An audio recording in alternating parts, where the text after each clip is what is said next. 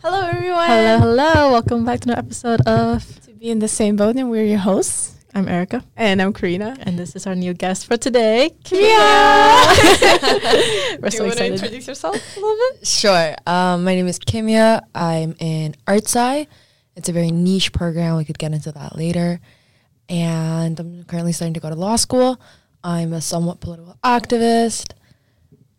That's it. Yeah, that's Kimia. Fun fact, me and Kimia have the same birthday. That's true. They have the same birthday. And they met on exchange. Yeah. So that's how me and Kimia met. And then I remember the first time you guys met, like when we came back. Really? Oh my god. When she was bartending? Yeah. It was like it's your first week back. Yeah, and you were like, we have to. And you were like, I didn't want to, but you were like, Kimia's working. I was like, I have to. I remember that now, I think you brought some like exchange kids with you too. Yeah, the French girls. Was it the first time? I think the first time was just us. Oh. And we were literally just talking. I don't remember. I remember that. We were talking. Yeah. I even remember what I was wearing. So I don't remember that, but yeah, good memory. Yeah.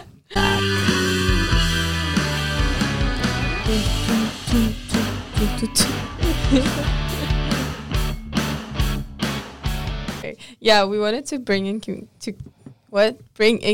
to talk about. Well, first of all, you said law school. Yeah, and that's again so out of like our like what we usually talk about as well. Yeah, because we always talk about business stuff, and then when we brought Maya in, she was going to med. She was preparing for med school, so we talked about med school, and now we have law school.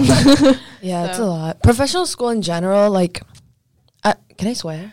Yeah, it's pretty fucked. Because like I feel very exhausted, so I don't know how I'm gonna do another 3 years. Mm-hmm. But I think it's like you look at like the bigger picture of like what I want to do in my life, and you know it's kind of worth it. But I wasn't originally gonna be a lawyer ever. I wanted to be a journalist like for the longest time. That's why I like always remember you wanted to be. Yeah, I think I'm a storyteller at heart. I think I'll always be a storyteller at heart. I always wanted to be a journalist. I always wanted to. I obsessively watched documentaries as a kid. I always love reading op-eds. Like, I'm very opinionated about a lot of things in the world, and I want to talk about my opinion. I wanted to make documentaries. That's what I always wanted to do. Mm-hmm. But then a lot of things happened that changed like the trajectory of my career, which is actually what my entire law application statements were about. Mm. And one of them was my political activism. Mm-hmm. Do you want to... So you never like thought of being a lawyer at all? No, until, ever. Until when? I would say until last year. I think when I met you, I didn't know you want to be a lawyer. No, never. I was always going to be a journalist. Even like when I was in Artsci, I combined in communications and media because journalist. I'm like, because I want to be a journalist. I didn't go into poli-sci. I didn't go into none of that. I could have gone to JPPL if I wanted to, the Justice Philosophy program. Yeah. But I really, really wanted to be a journalist. And when people were like, what are you going to do with like a Artsci degree or a communications degree? I was like, I'm going to be the best journalist out there. That's what I'm going to be. Yeah. But after my political activism, I kind of realized that stories have a cap. Stories have a limit. Stories, a lot of the times, they don't really make change. And what makes change is the law. Mm. And that's why? That's one specific thing happened to me. We could get to it. But should I... Yeah, we can talk about that. So, because you kept saying political activism, we can get into that so we can have more context. Yeah, political activism. Oh wow, it's a lot. I think it's interesting that you were there with me firsthand. Yeah, my entire that was like when I first met you too. I know, and like you saw me go through it, which I appreciate because you, Tyler, everyone, you guys should bring Tyler on the podcast. Too. We've been wanting to. He did so bad when you told that you are here first. Yeah, it's because of his work, like the schedule. That would be like the funniest episode. Yeah. That shit would go viral. Yeah. I promise you that. But yeah, my political activism was just about Iran. I'm from Iran, born and raised, and I started speaking up about Iran after Mahsa Amini was killed, and I just started making videos. And they went viral after a point. I was very genuine in my videos on TikTok, on Instagram. I got more than like 50 million views. I was going on TV outlets and all that stuff. And it was great. I was bringing a lot of attention. But, I mean, attention does so much. Like, I'm telling the stories of my people getting killed. Like, and then what happened, you know? And then I got more into investigative journalism, where I found out that the government of Iran is importing paint guns illegally into the country. Mm-hmm. So what they're doing is they're importing them from the US, and that's not allowed because we're sanctioned. Yeah. And what they do with the paintball guns is they put rubber bullets, and that's how they shoot people in the protests. Oh, I remember you saying that, yeah. Yeah. So I was like, wait, where are they even getting these guns? These are American guns, and they're not allowed to be in the country based on their own rules of sanctions. So that's when I really got into investigative journalism, and I tried to find out how they got into the country. And at this point, I had a very large following. I had like 200,000 people, mm-hmm. and I was just getting tips. And then people told me that there's a middleman, and this middleman is in Dubai. And I got this one mysterious call one day. It was very like Vice News investigative, and he was telling me all about it. And mm-hmm. I researched, and it turned out to be true. Mm-hmm. So I was like, okay, well, I can't really do jack shit about this. Mm-hmm. So I found out this Persian guy who worked at the Bank of Import Export in USA. Mm-hmm. He used to be a congressman. He worked with Trump, mm-hmm. and he was Persian American. Mm-hmm. So I contacted him, and with his help, we put a stop to the exportation. Oh, wow. And he was, and it wasn't even him that did it. It was his contacts with the lawyers. Mm-hmm.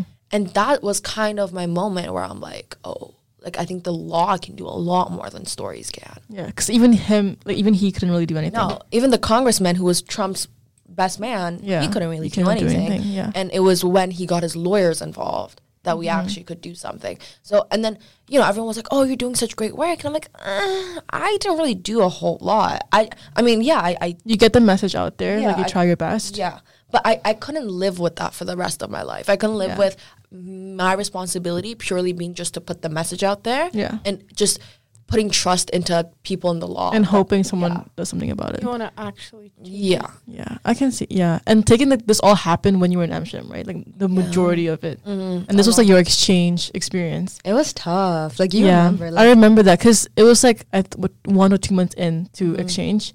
And then like she like spent so many of her days just in her room, like recording, filming, like all these videos. And it was just like, it was so crazy to me to like see all of that happen in real life because that was the first time seeing anything like that. And then like all the protests that you went to and you brought us to, that was like my first protest as well. It was like, it was really eye-opening. It was so sad to like actually see that happening to people that I love, you know? So it was like, I just wanted to say like one thing that stuck with me when like I saw Kimia doing all of it. And for me, it was like, oh, Erica's friend from exchange, Kimia. Mm-hmm. And then I saw her on my For You page and I was like, oh, wait, I know her. Yeah. Yeah, or like on my reels, whatever. And I was like, wait, I know her. Yeah. And then also like a lot of things in Iran that started showing up on my page. And then I was like, wait, that's Kimia. Yeah. And then what you said in one of the videos, I think it was like, oh, it's not another Middle Eastern problem. Yeah. It's not an Iran problem. It's a Kimia problem. Yeah. And that stuck with me so much. That gave me goosebumps. Like literally like stuff that happens like in my country or like stuff that happens in whatever other like political problems right now, I'm always like, yes, it's another or whatever problem, but it's about a person. Mm-hmm. You know people who went through that. You know people there who have been there when that was happening. And it was, I think that was my entire technique that got people in initially because I've made the issue personalized because with the Middle East, there's so many countries right now that are just in a war zone, whether it's a civil war, an external war. And I think the only way that I got people to care is to say like, this is about me, like me personally, like my friends are in prison. One of my friends was up for execution, my friend. And if that doesn't boggle your mind and doesn't make you want to, you know, speak up about this, I don't know what will. Yeah. And it worked for me pretty well, and I'm so glad I got the message out there. You're definitely a storyteller. Like the first time I think I met you, and you were so like outgoing. And I was like, wait, is this the same person who was recording all those political? Because the first time I met her, it was in the bar when she's a bartender and all of that happening, and then I see the like on my For You page, there's a whole other person. I was like, what? I think the strangest is when when I was bartending and people at the bar would recognize me for my political work. That's so funny. That happened to me a couple times. And this girl, I could tell she was very confused. She didn't know if she's just plastered and she's thinking this. She's just racist. And she just thinks all for her. And then she's like, and then in our language, she's telling her boyfriend, she's like, I know this girl. I swear, I think I know this girl. And then the other guy's like, nah, you're tripping. Yeah. And then I was like, what should I do? Should I tell her? Should I not? But I did. I ended up telling him, like, you're not crazy. I am her. It's like, oh my God. Yeah. What? And then she was just really confused. But I mean, my worlds definitely don't intersect. bartending, political activism, being a student in fucking and then now, yeah, literally, and then now going to like law school and now stuff. Now going to law school, yeah. But I think when I reflect back on my political journey, it's a lot more traumatic than I understood it to be at the moment. Like, do you remember when I was like people would follow me or I was paranoid? Yes, and then you were getting like death threats and everything. Yeah, it was crazy. That was tough. Yeah. Or like, I remember that one time when like this journalist was interviewing me after the protest. I remember that. And then like a lot of times where like you literally felt threatened, like physically, like your life. You wanted to. I don't know if you could do it, but you wanted to contact the police. And I did contact. I had to contact the police. Yeah. I was getting so many threats. And, like, I remember, like, some of them were just so vile and descriptive. And it was crazy. No, but it was, like, paranoid. I remember that because it was such a hard time for you. And then, like, we were, like, studying in the backyard of our apartment in Amsterdam. And then, like, there was a drone. Do you remember that? I think there was, like, someone was playing with a drone. And then Kimia was freaking out for so long because, like, we thought it was, like, someone trying to get her. Yeah, because I remember that specific day, I had one video that went extremely viral. And the wife of the Shah of Iran reposted that video. Oh. So she reposted that. And she is like the ops. Like she, for the Iranian government, like that is someone who's directly connected with the monarchy that they took over. So I was like, this is it for me. Like they're after me. And it wasn't, like when I say it now, it's like, oh, like maybe I'm sounding crazy. But I could tell when people were following me. Remember I told you one time, like, this person called my unit and was, like, maintenance, and I had to go downstairs? Did I ever tell you that? I don't remember this one. But someone called me. It's like, maintenance. And I was like, what? Like, yeah. We didn't order maintenance. And she's like, and he's like, no, come down, come down. Yeah. And I go down, and it's this clearly Persian-looking man. Oh. And then he looks at me. He's like, never mind. Yeah, we're good. And he just leaves. Oh, I did not know this. And I'm like. That's crazy. And I just remember my parents just begging for me to leave, to stop, to stop and just leave Amsterdam as soon as I can, because you know we had no one in Amsterdam. Yeah, it was just me in this big country, and they were just like, please go back, please go back to Canada. And I mean, you didn't. I waited till my exchange was over, and then I did. Yeah. How was it for your parents? That was a good thing. You know, they were very scared. They were very, very scared, and it had a lot of consequences. And, you know, as a consequence, like, my parents told me, like, you can't ever go back to Iran. That's, like, the first thing my mom told me. She's like, you cannot go back to Iran. Is that something you can live with? And I think very foolishly I said yes. But I'm not really sure if that's something I've came into terms with, because that's been really difficult for me. I mean, at the time, nothing else really mattered to you except for just, like, getting the message out there and, like, letting people know. That's the thing. Like, would you go back and change it if you knew that you never can go back? That's a question I think about almost on a daily. Yeah, that's her Roman Empire right there. That's my Roman Empire. Like, would I still do it if you can go back to your home country? I don't know. I can't say yes I would with 100% confidence. I sacrificed a lot. You did. And yeah, sometimes I think it's worth it. The other day I was sitting in the student center, and this girl comes up to me literally like 2 weeks ago, and she's like, hey, are you that girl who made videos about Iran?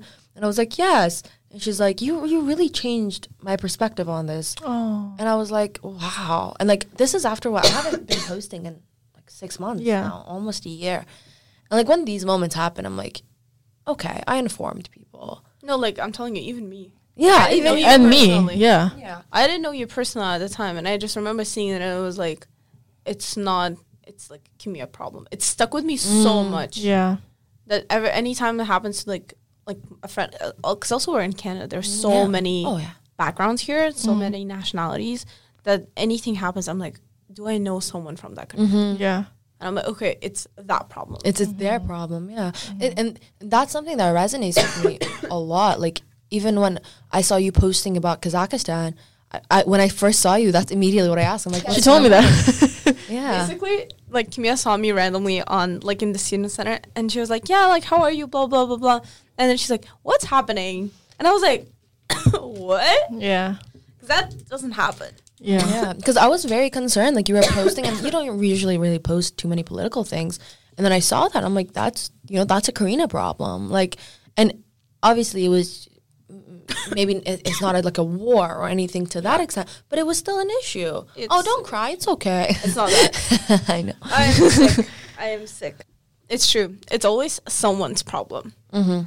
Like, when you make it personalized, it hurts so much more. Yeah. Like, even, like, my friends from back home, because I reposted your stuff, and they're like, oh, my God, like, what's going on? Because it's, like, your friend's friend. You know what I mean? So that really is, that's a really good way to do it, too. Yeah, and I remember your friends were because when my platform was growing, I remember your friends was one of the first people who were reposting my stuff. Oh. And then that was the time where the number was pretty small, so I could actually, like, check who these people are. And then all the mutuals was like, Erica. I know you could do that. Yeah. And then I was like, damn, like all my friends were reposting. Yeah. So that was nice. It was great to see how everyone is actually being very supportive and everyone cares. Mm-hmm. But at the end of the day, like, if the question of would I do it all over again, can't say yes with certainty. I'm incredibly patriotic. Mm-hmm. And it's crazy how patriotic and patriarchy sound very similar. Yeah. But I am very patriotic, and it's just very difficult to not be in my country, especially when all my friends go for the 4 months of summer or, you know, Christmas breaks. That they're always the hardest for me because I can't physically go home because probably be in prison, maybe killed. I don't know, but it's not something I want to gamble on. Yeah. Yeah. Have you always been patriotic? Or, like, did it start when you moved away? It's weird. I think I've had a very interesting timeline of where I've lived. Mm-hmm. You know, I was born and raised in Iran till I was, like, 7. And then I moved to Vancouver for a pretty brief time, I would say, like, 6 years. And then I moved back to Iran for middle school and high school. And then I moved back to Canada for university. So it was a lot of back and forth. When I first moved back to Iran and I was in middle school, I hated Iran. I had to wear the hijab. I barely could speak the language. It was just absolutely awful. I hated everything about it. I had zero freedom. You know, in Canada, I was 14 years old. I could go out by myself. In Iran, you can't do that. You'll get harassed. Yeah. So it was very difficult for me. But then I think as the years went on, I just fell in love with it more. And when I was in grade 11, I told my mom, I'm like, Mom, like, I want to stay in Iran. My mom, like, smacked me. She's like, no, you're not. Mentally smacked me. And do you see why she said that? Yeah, of course. At the time?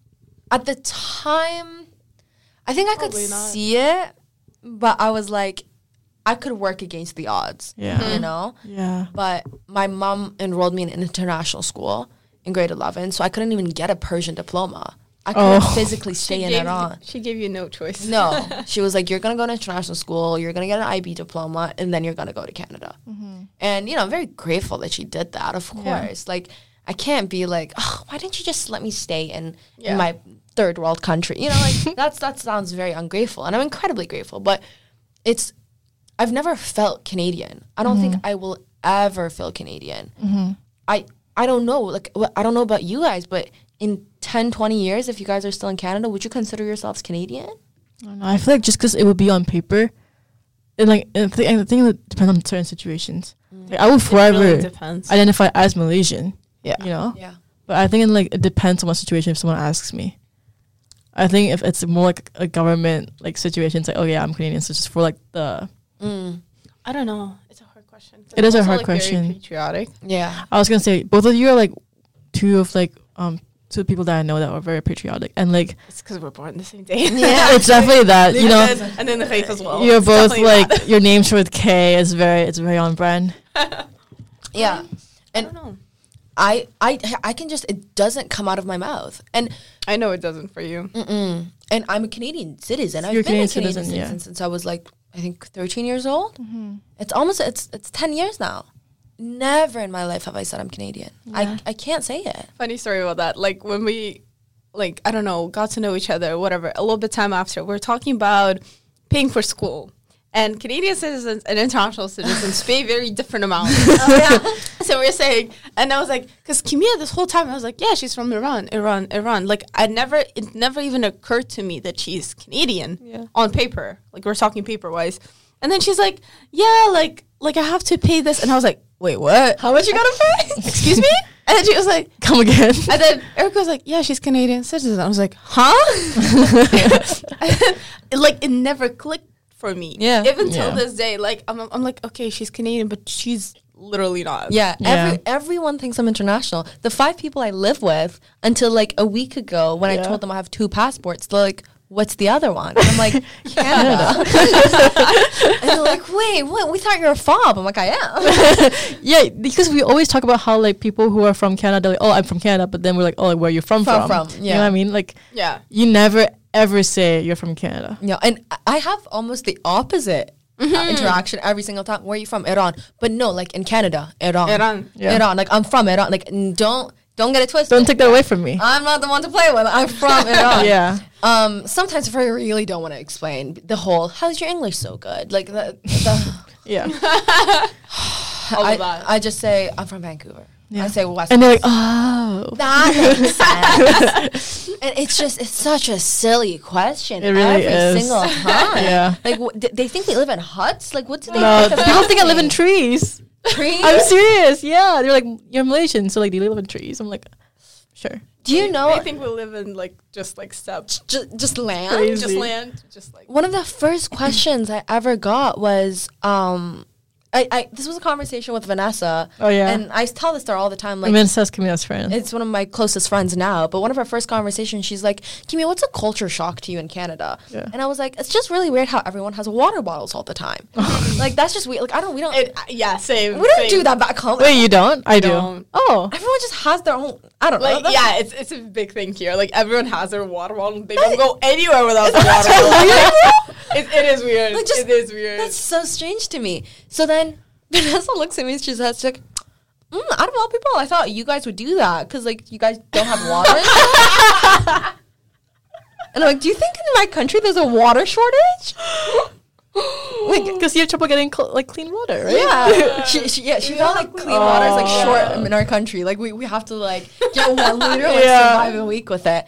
And I'm like, do you know what Iran looks like? Yeah. And then I show her, and she's like, whoa, stop. That's right there. She's like, there's apartments? You have electricity? Electricity? I've gotten that so many times. Electricity? Yeah.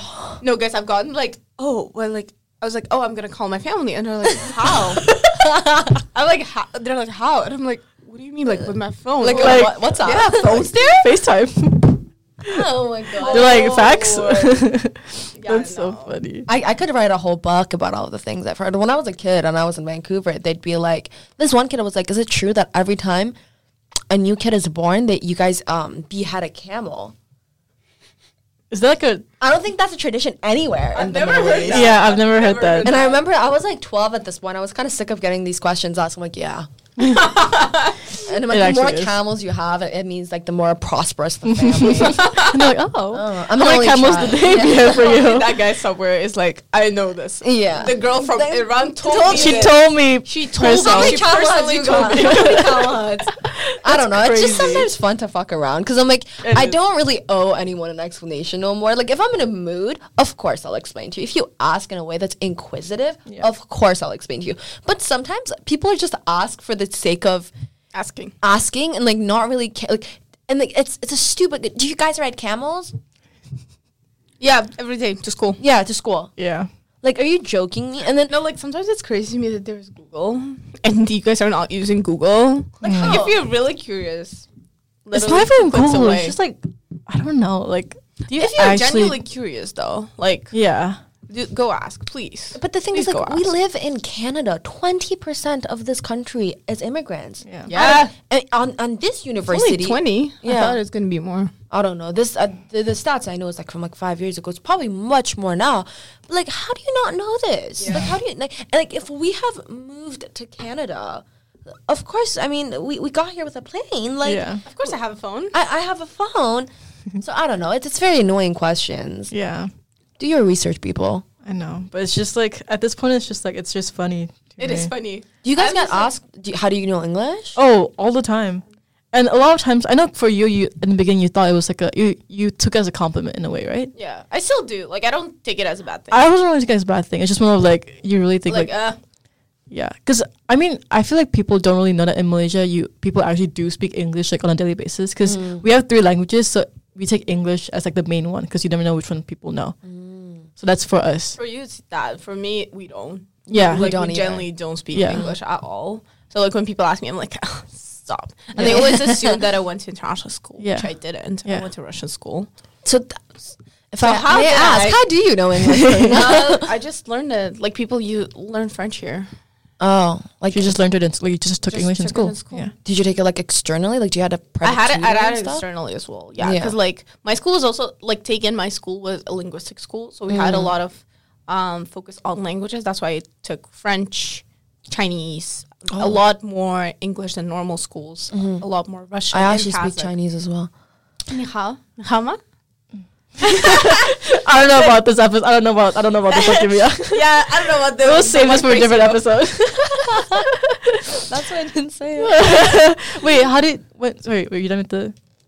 Yeah, so that's how I know. Because I wanted to ask you if they speak English like that in Iran. No, it's the same in Kazakhstan. Mm. We barely speak it. Very little of the population can fluently speak it. Mm-hmm. I would say I did learn English because when I first came to Canada, I was like 8, 9. I don't remember how old I was. I knew nothing. Mm-hmm. Oh, like English? Zero. Oh, okay. And I had to learn really fast because I was in an English environment, and I learned English in 3 months. Oh, you're a kid. Is it ESL? An English ESL. I was an ESL kid, and I think I used to be very ashamed of that. Mm-hmm. That like I think we all were, right? Yeah. I was very ashamed of that. I was an ESL kid. I think.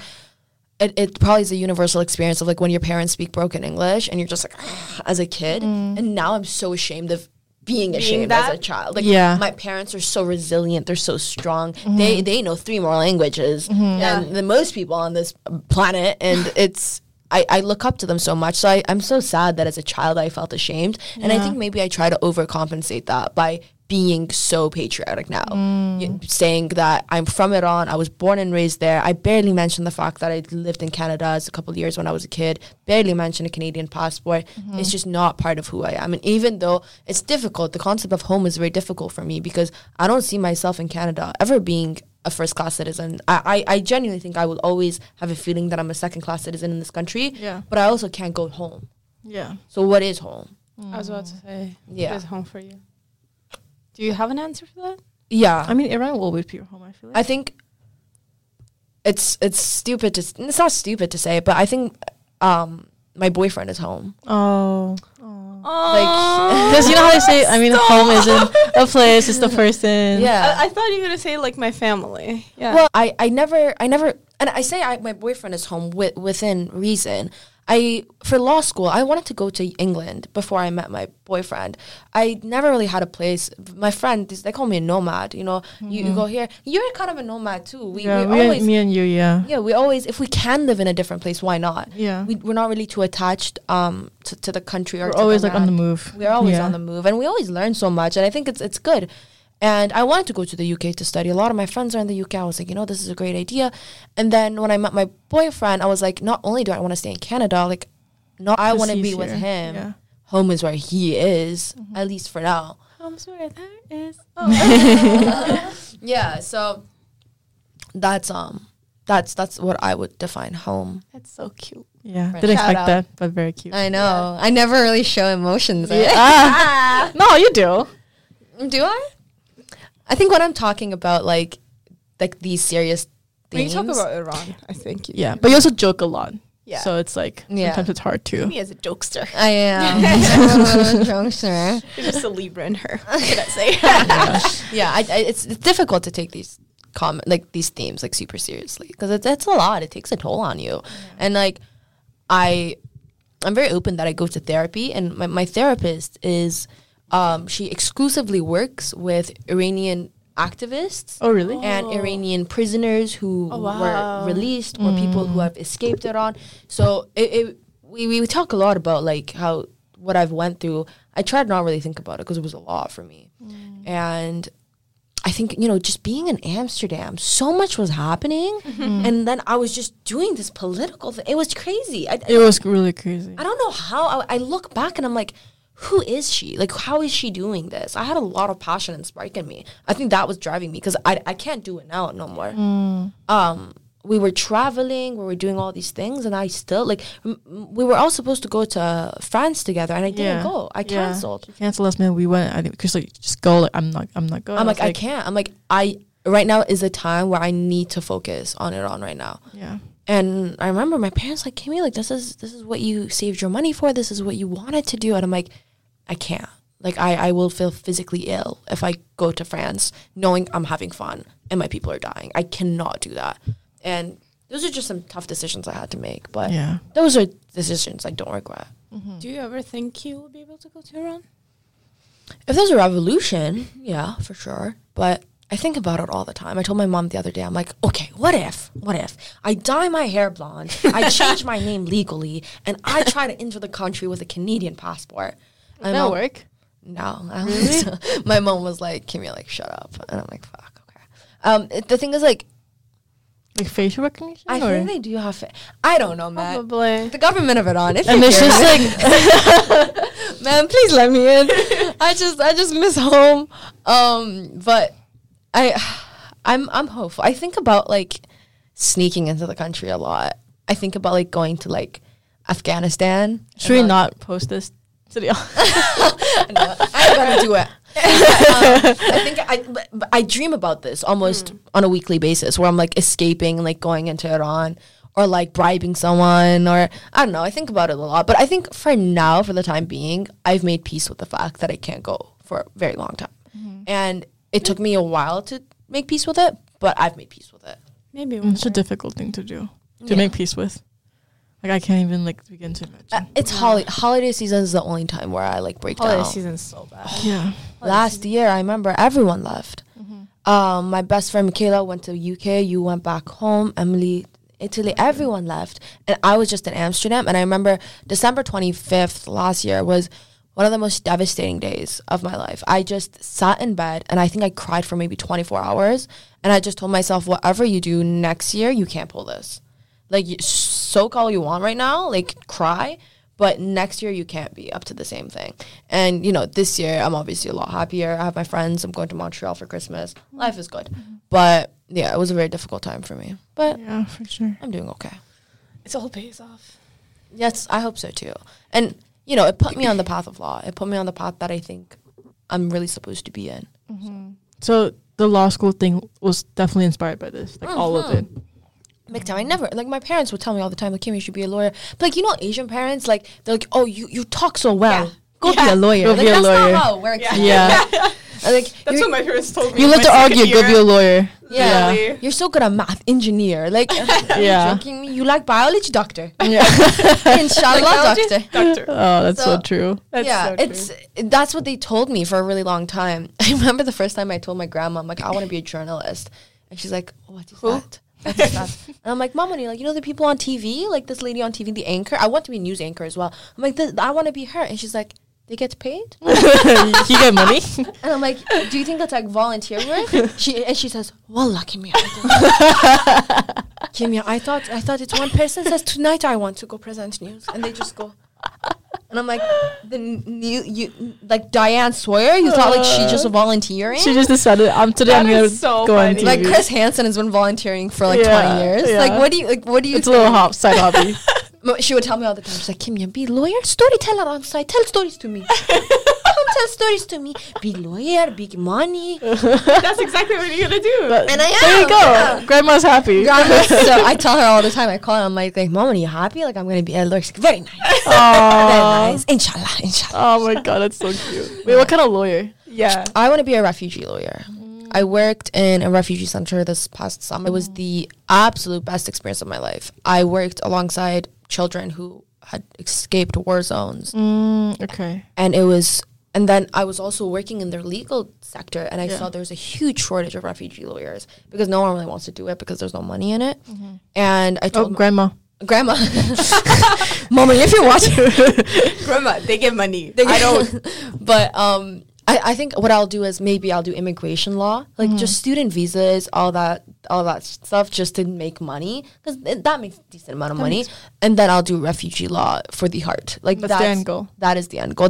There's a chance I might get sidetracked and do criminal law, but I think to start with, I am most definitely doing refugee law. It's what has driven me onto this path, and the kids I've worked with, I owe so much to them. Like they have taught me so much.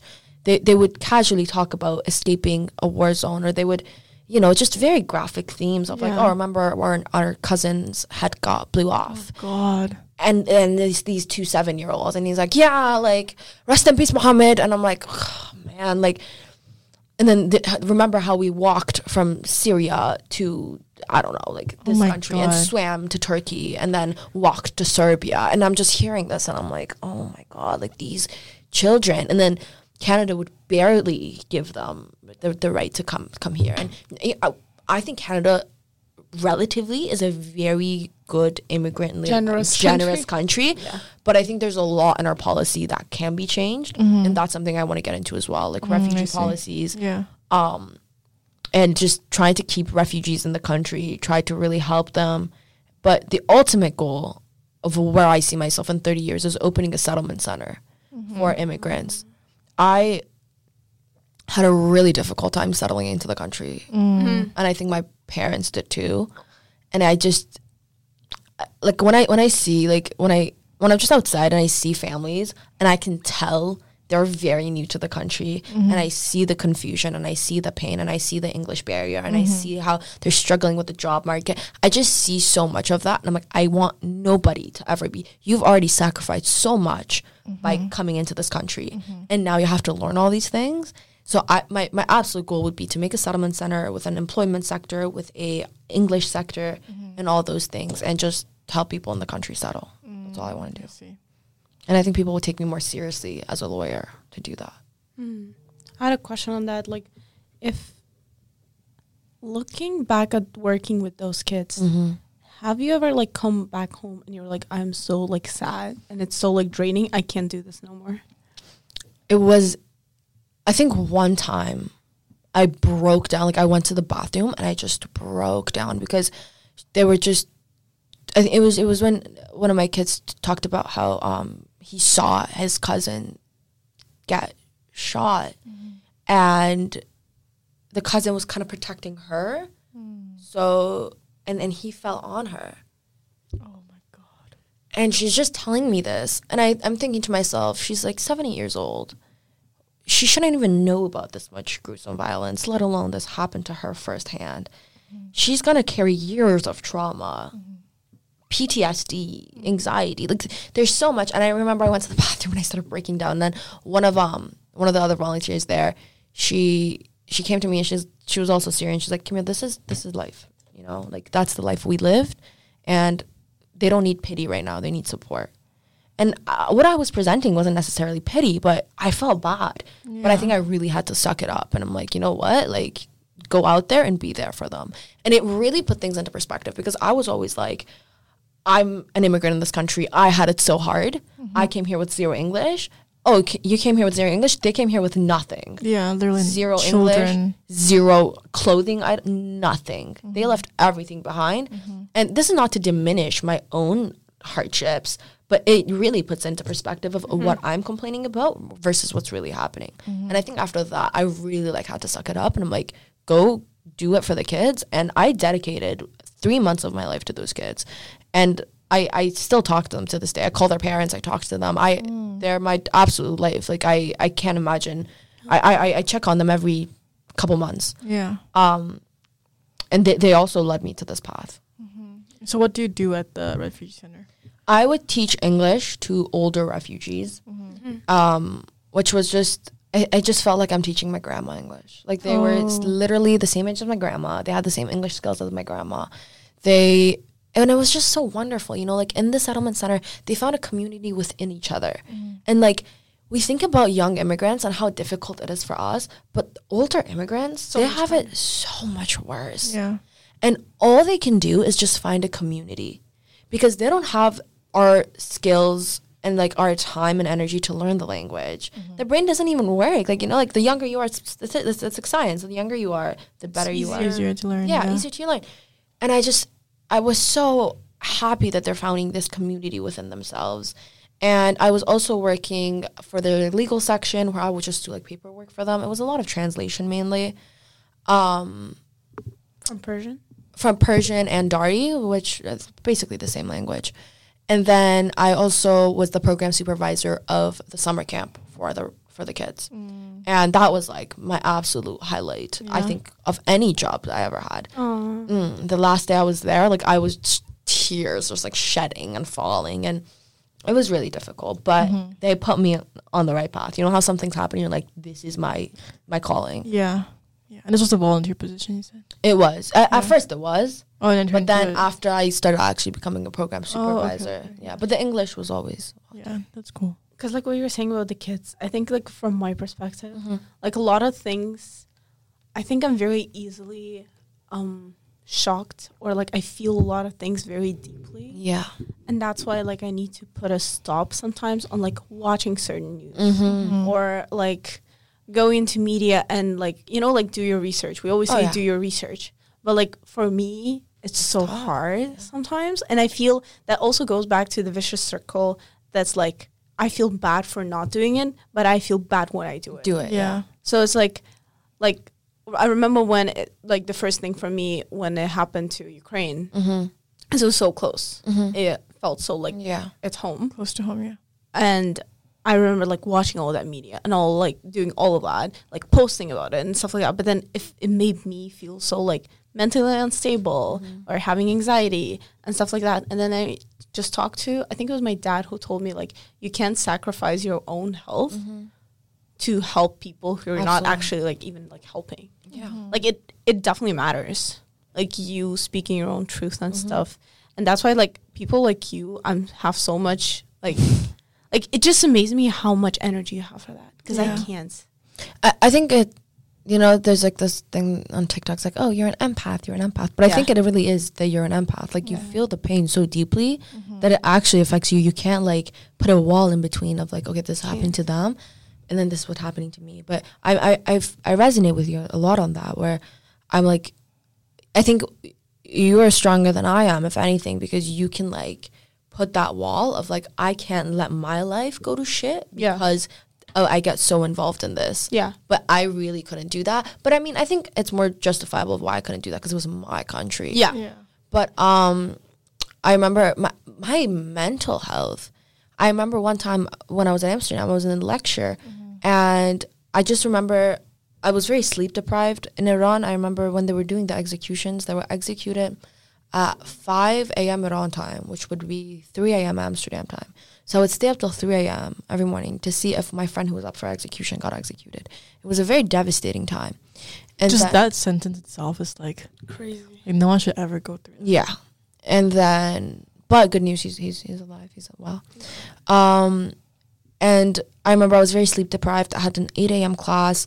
And generally I was very anxious. I remember I was in class, I was sitting and noises were just really bothering me. Like someone was coughing and it was really bothering me. Someone was chewing gum and it was really bothering me. And then in like 2 minutes, like I couldn't breathe. I just remember I could not breathe. And then I texted my dad. I'm like Papa, like I can't breathe. And he's like, well, what do you mean? I'm like, I don't know. Like I feel like I'm dying. And my dad's like, leave your class. And like my brain wasn't even circulating that I could leave this class right now. So I leave my class and that was the first panic attack I've had in my life. And it was really difficult because, like, all this pain that I was holding in just comes out in, like, the most vicious way of my brain literally thinking I'm dying. It was really awful. And I had to really – that's when I had to take a step back and realize I can't really get involved as much as I would like to. Yeah. But that's another thing because now that I'm a established political figure, people expect things from me. And I – more than 30,000, 40,000 people have unfollowed me because I've stopped. Yeah, and you get messages you show me where it's like, oh, like you did this for fame, you did this for popularity, for followers, just because you don't post anymore. Yeah, and it's like, hey, now, like if I wanted to post for popularity, there are other things I could have posted as a woman. Like, please. Yeah.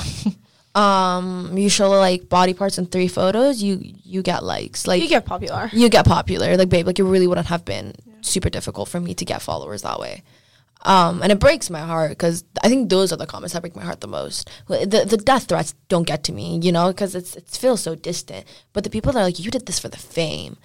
And I'm like, and like in return, I can't go back to my country. Like that seems like a really big sacrifice for fame. Yeah. They don't know how it feels like when you do all that and you get the response that you get. And then you feel the way you feel. Like you never understand that fully until you're in the position. You do it yourself. Yeah. Like, I can say so much about how I know how it feels to be in the position and like posting and stuff. But when it happens to your country, oh, absolutely. Like I always think back, like there was one moment when there was like a whole thing back home, like small revolution, I guess, for like a couple of days, but we had no contact with people back home. Yeah. No Wi-Fi, no nothing.